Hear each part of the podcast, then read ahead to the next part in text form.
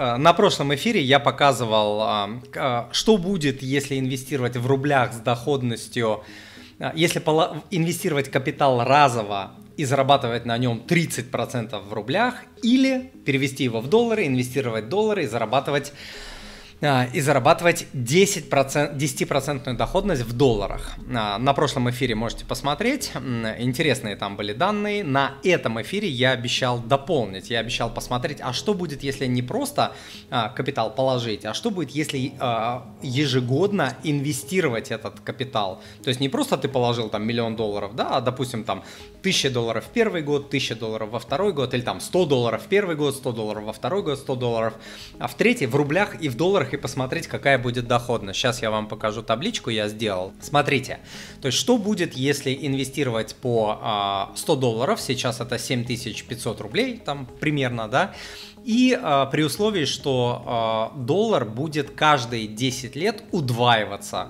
в курсе. То есть сейчас 75, через 10 лет 150, а потом 300 и потом где-то, ну там на половине срока, допустим, 400. Просто я не хотел растягивать таблицу. А что будет, если инвестировать... Э, э, если инвестировать рубли, вот давайте я 30% поставлю, э, и и наоборот, если я буду инвестировать по 100 долларов, то есть та же сумма, зарабатывать 10% и...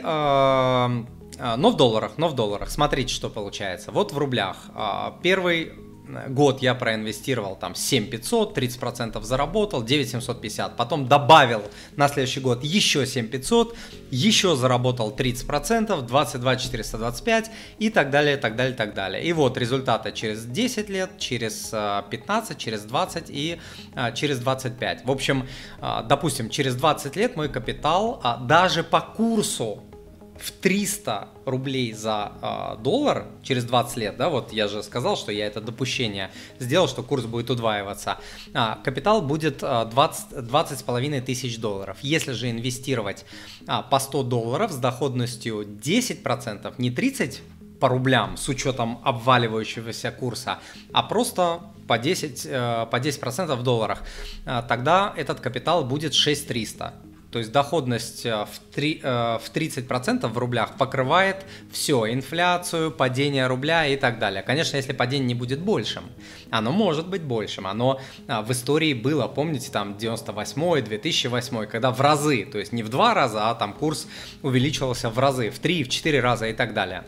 Вот, поэтому это все условно, но примерно, чтобы вы понимали. И я еще просчитал, что если поставить вот 20%, то э, на промежутке где-то даже 20, 25, да даже на самом деле 15 лет, вот на таких промежутках, примерно то на то и выходит. Ну, может быть, 19%, вот так вот. То есть, если инвестировать регулярно, одинаковыми суммами ежегодно, получается, что чтобы сравниться с долларовой доходностью 10% с учетом обесценения рубля, нужно на рубле зарабатывать где-то, получается, 19%. Прилично, прилично. Даже 19, наверное, 20 сейчас я сделаю. Да, вот 20, чтобы вот здесь а, сравнялось на более длинном промежутке. Вот.